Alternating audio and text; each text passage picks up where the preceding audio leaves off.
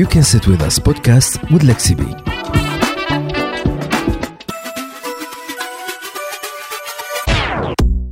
After leaving his corporate career as a technical project manager, Ime continued to develop his passion for drones, social impact, and travel storytelling.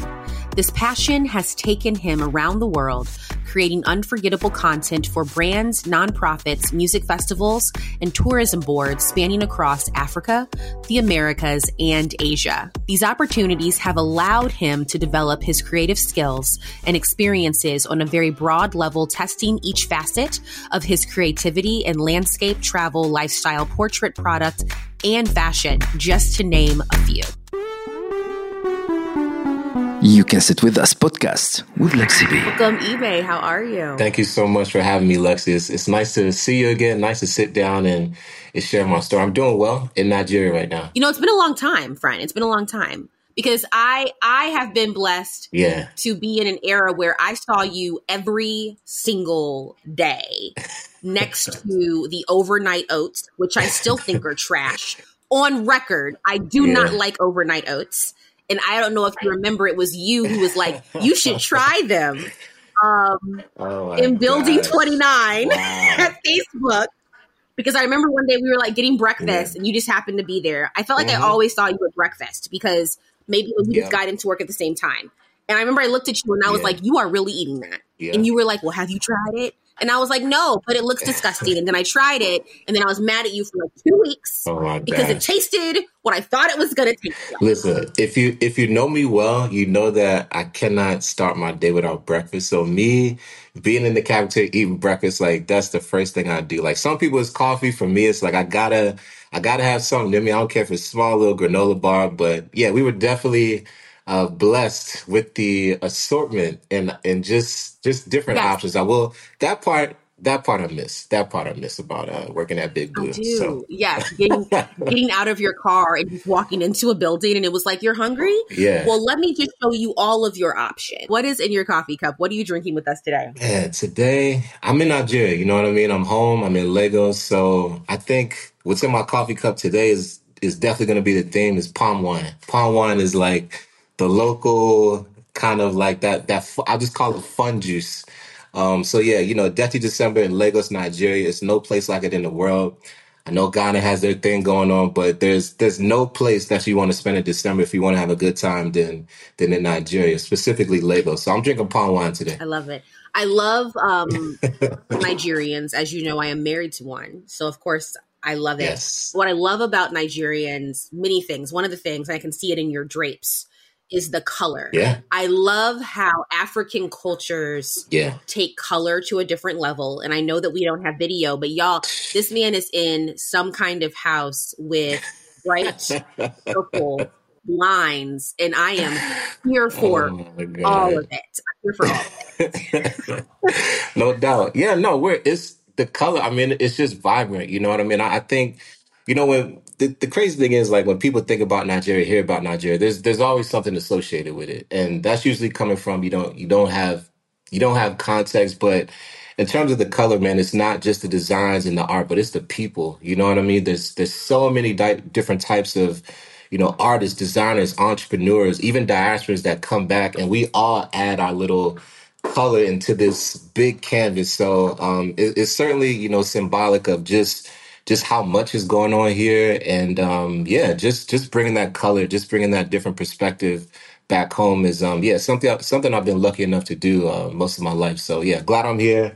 Happy with the drapes, and uh, yeah, more color to come. I love it. I love it. I always tell people my my African cousins because you know we cousins, Yeah. right? Um, Yeah, yeah, yeah. there's something about Africa as just a global continent where when you get there, it's just I feel like you're living in color. Like the world is hmm metaphorically black and white and gray, and then you get on the continent Yeah. and you're like, yo, just like the visual aesthetics of all the African cultures um, are phenomenal. In the feeling. Yeah. in the feeling too. You know what I mean? I, I tell people a lot, you know, because I, I talk about traveling to Nigeria, Ghana, like so I, I talk about traveling to the content all the time, and you know, I tell people, especially diaspora, especially people that look like us, is like when you land and you get off that plane and you realize that everybody looks like you, the cab, you know, the cab driver, the advertisements, the people walking on the street, the models, the designers, you looking at the currency and there's people that look like you. That's an amazing feeling. And I hope,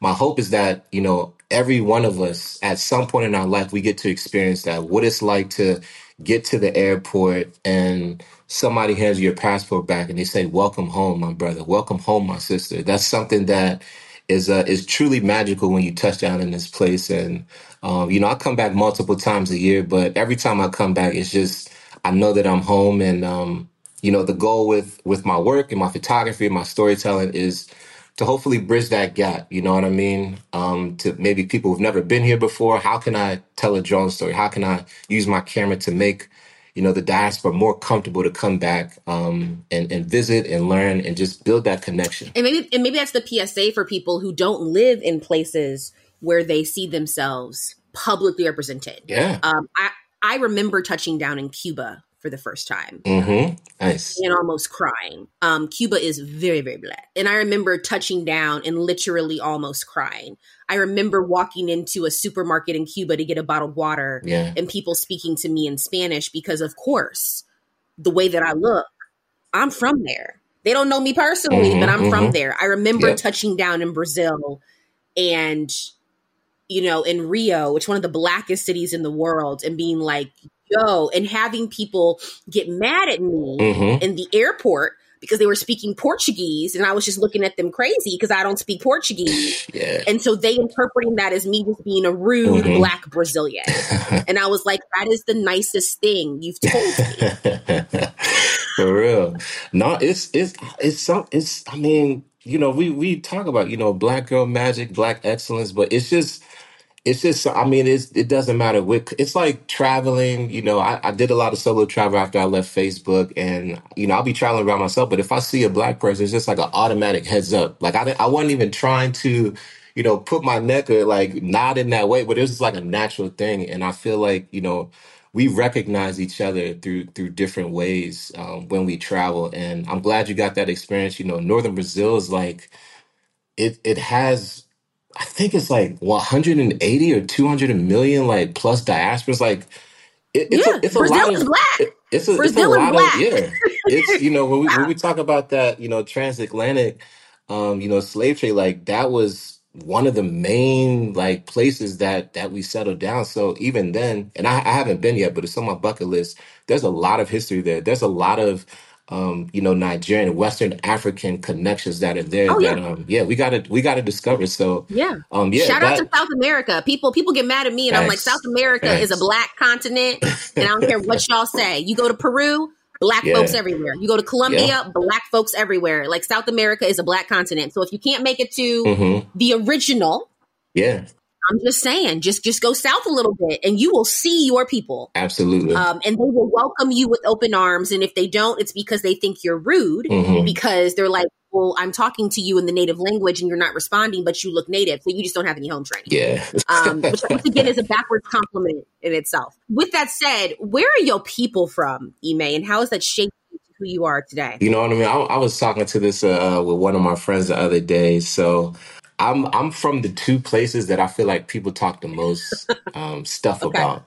I'm from uh, born in Baltimore, Maryland, and uh, my mom is from Baltimore. My dad is from Nigeria. So you know, when people ask me where I'm from, and people you know ask me, you know, where's home? Uh, you know, I have I have two homes. I feel like home is you know where you make memories. Home is where you learn to be a better person. And I've been fortunate enough to, you know, grow up in Baltimore.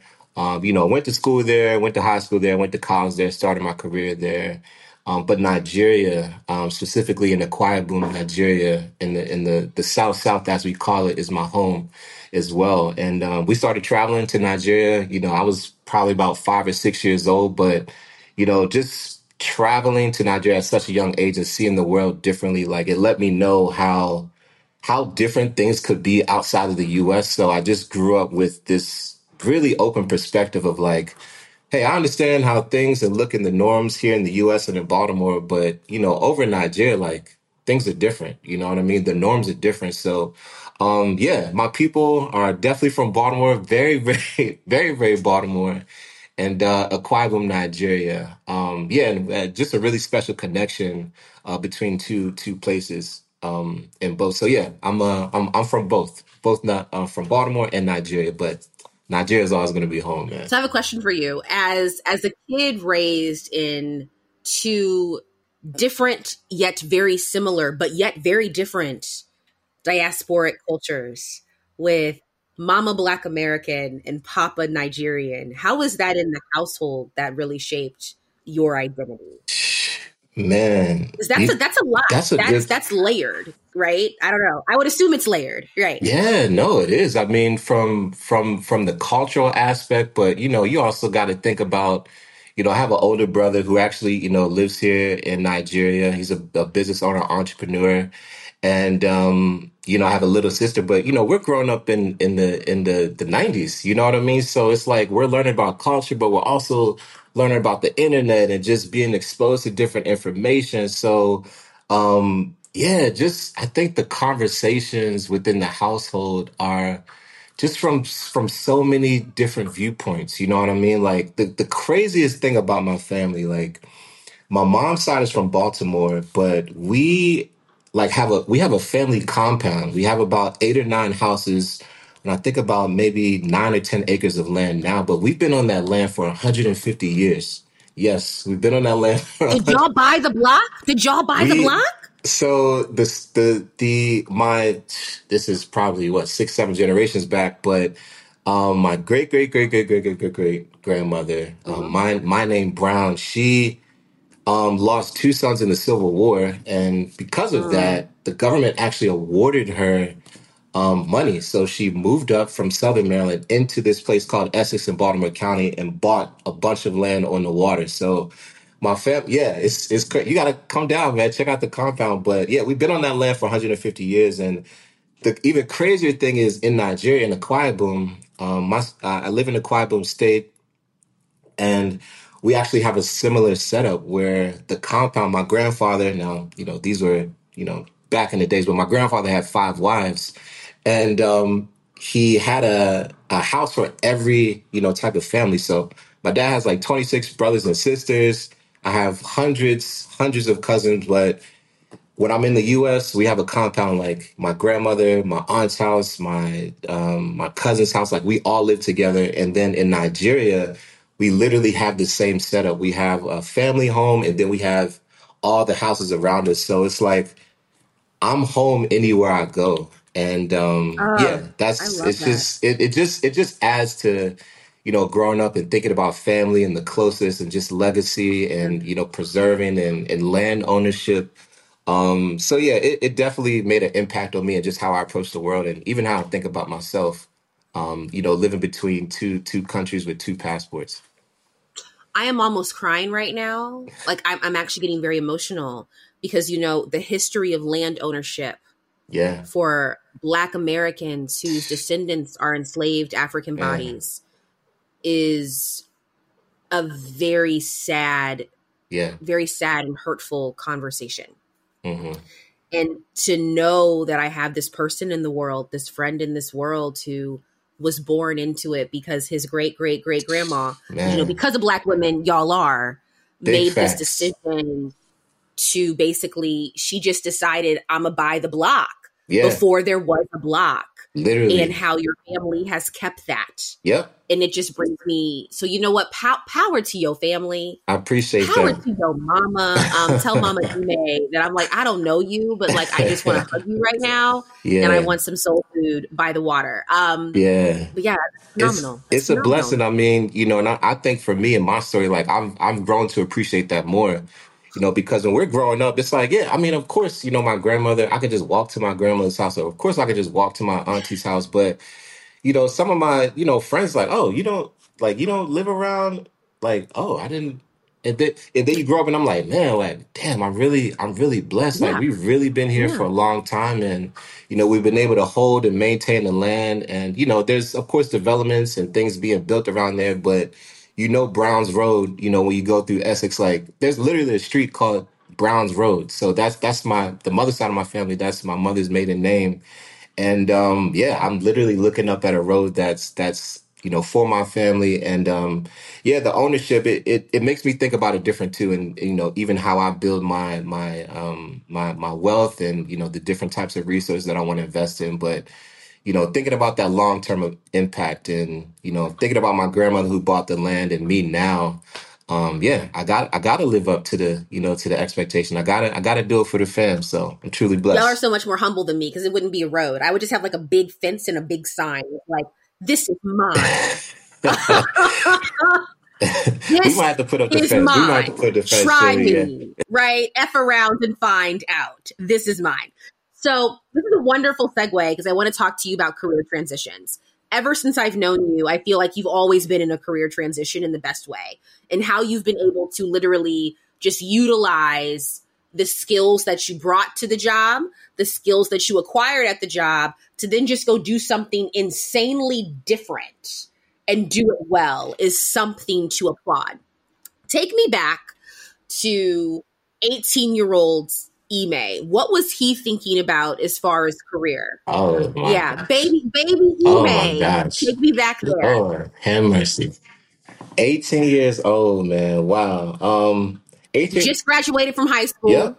You know that that Ime. just just hmm graduated and you know if i was if i was thinking about that that Ime um so i was also a division one soccer player so you know it's, it's funny that you know talking about the career transition and taking like things and soccer has played a huge huge part you know in my life um from learning how to work together as a team you know learning like just understanding your position and understanding how things like fit into this bigger purpose obviously going through the season and trying to get to a championship or you know um, some some type of accolade. But 18 year old Ime, my gosh, um, coming back up Maryland to to DC, and I would say honestly, when I think about career at that point, I was doing everything that I wanted my parents wanted me to do. You know what I mean? Like go to college, get a good job, get a house, get married, and retire at 65 and i was on that path you know i was at umbc um, university of maryland baltimore county shout out uh, to, to the retrievers and um, i com- i was on the path to completing school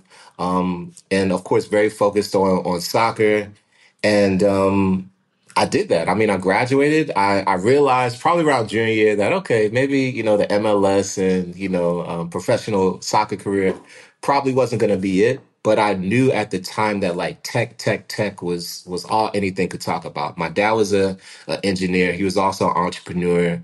And um, so yeah, that's actually where I got like my project management fundamentals. He let me, you know, come on job sites. Like I knew what an RFP was before probably, you know, most people and just contract and scope and deliverables. So those kind of words were always like in my vocabulary, but ended up graduating UMBC uh, information systems. And um, yeah, just went right into tech. I knew that um, I wanted to work in tech because tech was where the money was, right? And of course, if you're Nigerian, I, I hope I hope not for your child. I hope not for your child. But even if it is, it's it's, it's up to you. But you know, as a I would say typical Nigerian, you got like three or four options. It's like lawyer, accountant, engineer, or failure. And if you're not like if you're not one of those like top things, it's like You're gonna you be talked know, about. You're gonna be um, talked about you at the know, family function. you you're gonna be Mm. talked about. You're gonna be talked about. You know what I mean? You can't. I, I would say at that time, 18 year old. Um, you know, a lot of my Nigerian friends, you can't go to your parents and be like, "Hey, I want to be an artist." It's like, do you, do, you- do you think I came to this country to for you to just be painting and not you not know what the I mean? accent. So Not the accent. Man, listen, we I, I we've heard it. I've heard it a lot of times, and and I, I'll, I'll be I'll be honest, man. Like we were all lucky enough, um, and I think that played a part in our household, right? Like my dad, yes, he's Nigerian, but he didn't come in with that. Okay, you must do this. You must do this. I came here to, you know, build this life for you. So you guys have to be doctor. Like he wanted us to just allow us to do what made us happy. So kind of in a way, I felt like Maybe because the kind of the Nigerian community that we were also in, like I felt like I had to be those things. I definitely went into UMBC, wanted to be a pharmacist and, and play soccer. And uh, yeah, I'll never forget. I was like, yo, if I have to work this hard to get a B in chemistry, like I don't I don't think this is the career for me. So that's when I switched to IT. But um yeah, I was we were like super fortunate, man. Like my dad was an entrepreneur, but he never really put that pressure on us that, okay, if you're not a doctor or a lawyer or an accountant or engineer, like you're toast. Um, so I still found my way through that career, and you know, obviously, you know, ended up at my dream company in Facebook. Um, and I, I'll get into that in a little bit, but yeah, I, I realized that that American dream, like everything that you know my parents wanted me to do, um, I just took a stand, and I was like, you know what? like I want to do things my way. You know what I mean? Like I know that I'm more than capable. I know that I have the skill set. I know that I come from a good family. I have the education. I have the credentials, and um, yeah, that that that mindset stay with me. I never like I would hear it in the back, but I just kept man, just yo, just make your money, man. Just like stay in corporate, like get the bag, like just keep doing. And then yeah, I finally got to a point. I was like kind of like I felt like with chemistry, it's like, man, if I have to if I have to work this hard just to, you know, at that my goal is, you know, making six figures, it's like, I don't know, man. So yeah, around 30, I'm fast forwarding, but at the age of 30, I um yeah, I said F it. I was like, I'm gonna put my stuff in storage. I'm gonna take this opportunity to take a step away from from corporate America. I'm gonna travel, which I was like, okay, I'm gonna travel for three months. I was already interviewing just as a backup. And Lexi, when I tell you, like, when I realized what freedom felt like, like literally what I can wake up at nine, ten in the morning, not check my email, but go to the beach, learn how to fly my drone. I was like, yeah, I need to, I need to find a way to, you know, kind of make this a reality. And that's how I started my agency and and pushed the button and started traveling the world, um, doing photography and drone photography. So let's go back to your last year at Facebook. I say a year, but let's just go back to the time period where that moment where you decided, hmm you know, in your apartment in the Bay Area that Yeah, there needs to be a change. Talk to me about that conversation with yourself, slash your family, slash your peers, about you trying to figure out what's next. But this current being in an office 24 7 mm, is not for you. What was going on in your head then? yeah. 2018, there was there's a lot of different factors. You know, I, I think a lot of it, like the ultimate decision, lies with you know who I am, my identity, knowing that you know, I can do all things. You know what I mean? Um, I can do all things. You know, Philippians, you know, four thirteen is something that I, I have tat I have tattooed on my body. So um, I know that I'm probably a little bit more risk averse than everybody, but even at that point, at like my highest earning, you know, corporate job, and thinking about honestly daydreaming a lot. You know what I mean? Damn, what if, what if I could just go to Ghana right now? Like go go see family and you know, some of it, um, the decision, you know, was also family. At that point, you know, I hadn't seen my dad for I think like two years because I was I was living out on the West Coast. So, you know, you coming from California to DC and then to Nigeria, like that's a that's a whole that's a whole journey. And um, yeah, I, I hadn't I hadn't seen my dad, and he lives in Nigeria for about two years. And I was like, you know what, I I need to I, I want to focus on family. So I really made that a priority you know, I looked at, you know, my savings. Honestly, I looked at my investments. I was like, I, I'm feeling comfortable. You know what I mean? And, you know, I made the decision. I made it. It wasn't like a overnight, like I'm just gonna come in and, you know, stamp it and do this. But I made that decision, you know, to step away. And um, I think maybe like in my story, what maybe makes me a little bit different than most is it wasn't the first time I was making like a big life decision. In 24, I think in 2014, I actually left Baltimore. Um, I left, you know, my job and uh, my project management job in Baltimore to move to the West Coast. I didn't even have a job, but I knew that my dream job was either working at Google, Facebook, or Amazon. And um, yeah, so I just packed up I moved to Seattle. Um, it took me about two months to find a job, but I ended up getting a job with Expedia and um, just ended up killing it there. You know, as a project manager, I always said like every project has a definite beginning, definite end. And um, every project that I completed, um, which were typically like big scopes, I just moved to the next. So came in as an implementation manager, moved to like a regional implementation manager, then got a senior project manager position at Expedia. And um, yeah, so yeah, going back to like that 2017, 2018, I just always knew in my mind that I'm more than capable. And more importantly, like I have the resources, not even the capital resources, but I have friends, I have family, I have a whole community that is willing to support me. So um, there was a little bit of fear, there was a little bit of hesitation, but I just kept reminding myself, like, bro, you're Ime. Like you've you've done this, but and I don't mean to say that in a you know uh, uh, egotistical way, but it's like I feel like a lot of times. you really got to look in yourself in the mirror and just be like, yo, I am him. I am her. Like I, I can do this. And even if it doesn't work out, it's not going to help me sitting here thinking about and, you know, um, you know, doing analysis paralysis of, oh my God, what can go wrong? Oh my, I don't have a job coming in. Like, I'm. I'm i I'm gonna find a way. You know what I mean? Like what does Denzel say? Like, man, I'm I'm from Brooklyn. I'm leaving with something. So listen, I'm Nigerian and I'm born and raised in Baltimore. So I'm I'm gonna make it happen some way. And I just kind of always had that mindset in my in myself when it comes to these like challenging decisions. So we quit the Facebook job. You say goodbye to me in the breakfast room. Um, and I was very sad about it. And you put your stuff in storage and you're like, I'm gonna go travel for three months what happened in that three month of travel that you were like, I'm not coming back? Man, listen, listen. So the first stop, I think I went from so my route was like from Oakland to LA to LA to uh, yeah, LA to Nigeria, Nigeria to Hong Kong, and then like South Africa for Afropunk. Kaytranada was performing. And um so yeah, by the time I like put everything in storage and I mean, cause I was like, I was thinking about, I was like, bro, like I haven't like since elementary school, I've just been waking up, you know, and going into somewhere to to do something, like, or, you know, eventually that turns into waking up and going to class, or waking up to going to soccer practice, or waking up now in my career and checking email. But it was the first time where I was like, okay, I'm gonna just wake up. Let me take my time and you know make this coffee, make my oats in South Africa. And I was like, man, I I I've never experienced anything like this. I've never experienced this type of freedom. Like there's no dependencies on. Let me respond to this email real quick. Or let damn. Let me make sure that I'm. Uh, you know.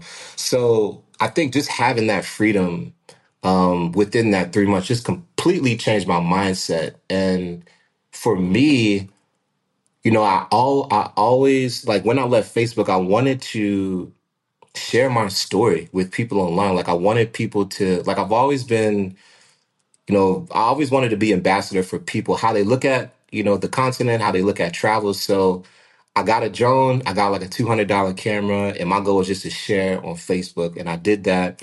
And um, I really realized that I loved flying drones. I loved taking pictures. Like that's something that I always naturally did. Um, and of course, you know, working at Facebook, you see the impact of content and how people interact with it and this and that. So I'm like, okay, content, travel, there's I don't really see a lot of black, you know, travel creators like that. So let me carve out this this kind of niche and um, that's exactly what I did. And I think the light bulb kind of went off, you know, after Afropunk in South Africa, you know, I, um, yeah, then I went to um, Thailand, I went to Bali, I went to um, uh, Vietnam, like, and I just, as a black man, just walking the world freely, um, I realized, like, yo, even at that time, if I had any advice, it's like, yo, if you have the means, and I, I'm blessed, I didn't have any dependencies, like no house, no kids, no no anything, literally no nothing holding me back. Um, but man, like I ain't trying to wait till 65 to travel, man. Like while I have my health, while I have my freedom now, I want to be able to see the world like this. And lo and behold, that whole 2018, I traveled from 2018 full time up until 2020 March when the when the pandemic hit and I was like wow I'm just so blessed that I can see the world before you know the world changed like it did. And um yeah it just that first 3 months is it just changed my whole perspective of time the value of my time and um how I wanted to spend my days. And I just knew like I had to find a way to to to make that reality possible to just to be able to move freely and see the world and explore and tell stories. So what I hear is something like t- t- two very important pillars of this career transition. One, making sure you have enough money in the bank hmm that before you decide to actively take a risk and start a start an unknown transition, financially you're good. yep Like you can say I have enough money in the bank that I have myself a year and if it doesn't work out it doesn't work out, but I'm going to be okay. right and year is i mean for a lot of people like a year is a year is a long time to be safe like i think you know you, you you're supposed to have like six months you know emergency savings and things like that and in wherever you are on your journey um you know that I just had that like when I got into Facebook, like where everybody else was like, "Hey, I want to live in Oakland, I want to live in San Francisco." I'm like, bro, I don't care how much I'm making. Ain't ain't no way I'm paying three three thousand twenty five hundred, you know, to live. And I was like, so I exactly I chose Fremont. Fremont is I'm right across the Dumbarton Bridge to Menlo Park, so I got an apartment for like maybe thirteen hundred bucks, and I was just.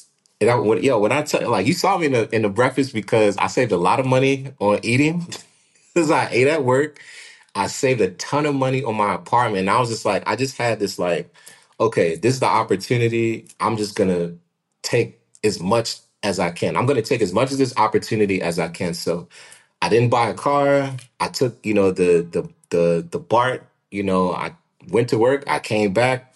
If I could eat there, I did, and I just stacked my bread. So, but yeah, definitely having some resources available um, when you're starting to think about it and just being committed to that goal. And the second thing that I want to talk about is when you get out and you're in this new space and you realize is what I want to do, it sounds like you started really being creative about how you can make money while legit playing with drones. And I say that in the most respectful manner. So tell us about how you started creating your drone agency and started creating streams of income through the drone. Because obviously that wasn't the that wasn't the initial goal. It was like I want to travel, and then you were like, wait a minute, I don't want to go back. So how we how we gonna do this? No, nah, that's real. that's real. And um, yeah, it really started with me. You know, I I left Facebook. I brought uh, I think it's maybe eight hundred dollar drone, two hundred dollar, um, you know, two hundred dollar pocket camera, and I just wanted to share my story. And I did that. I did that on Facebook. I did that on Instagram. Everywhere I was going, I just did stories and I, I just put my work out there. Um, and at that point in time, it was just like literally out of the love of, yo, I want you to see the world like I see it. I want you to see it through my perspective. And eventually, things started catching on and people started noticing my content and my content started getting reposted to travel blogs. And eventually, you know, travel brands and travel groups started reaching out and saying, Hey, Ime, I see you're traveling. I see you're creating content um, I have a travel brand, I have a travel company, and we need to be able to create marketing material for our travel group trips. And um, at that time, I was like, oh my gosh, like I'm, yeah, of course, I, am just happy to come to Thailand and, and just, you know, shoot content. So I did that, but I realized that I could travel the world and not have to pay for my travel because the travel brands, they were paying for my hotel, they were paying for my flight, they were paying for my food. So I got a chance to fly to these, be flown out, essentially be flown out, you know, by be flown out by these different travel brands, and also all of my expenses were paid. So when I did that, I got flew out, I did the job, and I would just stay like maybe two, three extra weeks um, just to do my own content, just to create for myself. I did that. I put that work online. More people would see that. And just eventually I started getting calls from nonprofits.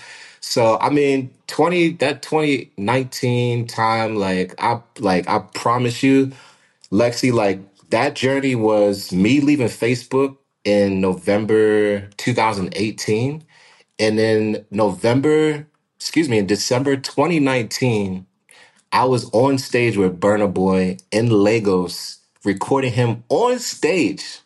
So it's like you know, just sharing my work, you know, being intentional about wanting to bridge the diaspora, it just created this opportunity and a, and a really good, like, you know, point in time where content and visual storytelling is so important to how we view destinations, how businesses even market or grow their business. So, yeah, I was able to come in and say, hey, like, the fa- my foundation is in project management, so I know what a project is and I know how to handle it. It's like I just so happen to have a camera but I know how to speak strategic. I know how to talk in terms of deliverables and timelines and, you know, instead of me just showing up with a camera, like I'm asking questions like, hey, what do you want to accomplish with this video? Like, what is the goal and objective? So I'm putting that project manager hat on, but I have this camera and that just allowed me to scale my business and realize and understand the opportunity that travel brands, especially travel brands, they need content, they need video to be able to reach their target audience.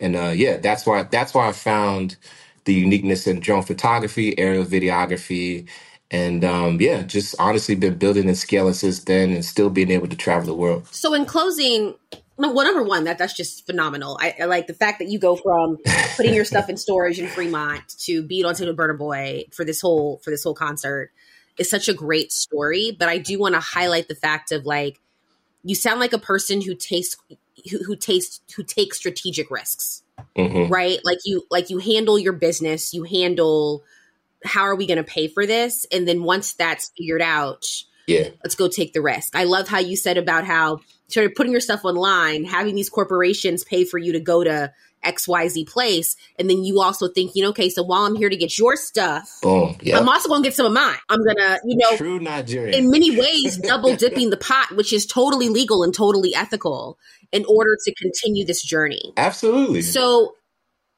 in closing, what what is the lesson here, Ime? Like if somebody said, what's the biggest lesson you've learned from making strategic risks to making career changes in order to just be happier? What is your response to that? my re- my response to that lies in the name of my company of my agency it's called push the button and it's a call to action for a reason um i say push the button because especially when you're in corporate like yo you're in corporate you know what i mean? And i don't honestly care where you work at. You could you know you could work for apple you could work for walmart you could work for whoever you could drive uber but you got to know that and and I think for me it's like I realized and knew within myself that I could do it, that I could do it, and the only thing that was standing in my way from going into Facebook and saying, "Hey, I think I'm going to take a step back," or "Hey, I think I'm going to leave Baltimore," or "Hey, I think I'm going to start this agency," was myself. All of those limiting beliefs, all of, "Oh, what am I going to do about money?" Oh man, your your drone footage is not as good as what like that was all me telling my stuff that. So when I say push the button, it's like when we work in corporate, like we'll be trying to do all the analytics and you know the risk assessment and all this, but at the end of the day, yo, you gotta take that leap, man. And I promise you, like every leap that I've taken, it's ended up like I, I'm so happy that I've taken that leap. Of, like if I if I didn't take that leap of faith from Facebook, we wouldn't even be sitting here. You know what I mean? Like I wouldn't even you know being able to talk about going to Morocco and shooting in South Africa and Burna Boy and all this stuff.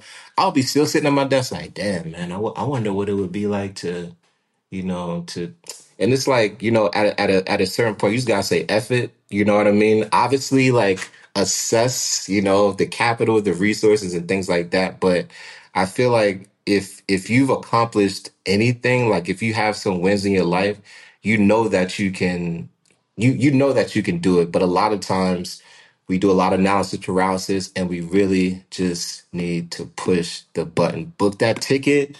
Do not wait. Buy that drone, buy that camera, start that YouTube, start your start your podcast.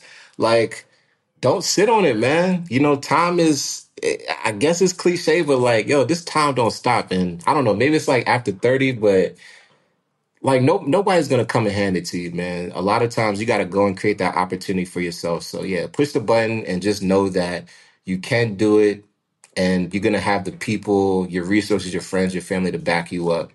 And um, yeah, push the button. I love it. I want to I want to thank you for encouraging and inspiring and challenging people, especially people that look like us, but everyone, regardless of what you look like, like to to as you say, push the button and to really put an effort into building a life that suits you and not suits not suits what the ancestors may think that you should do or what your dog thinks that you should do or what your neighbor that thinks that you should do.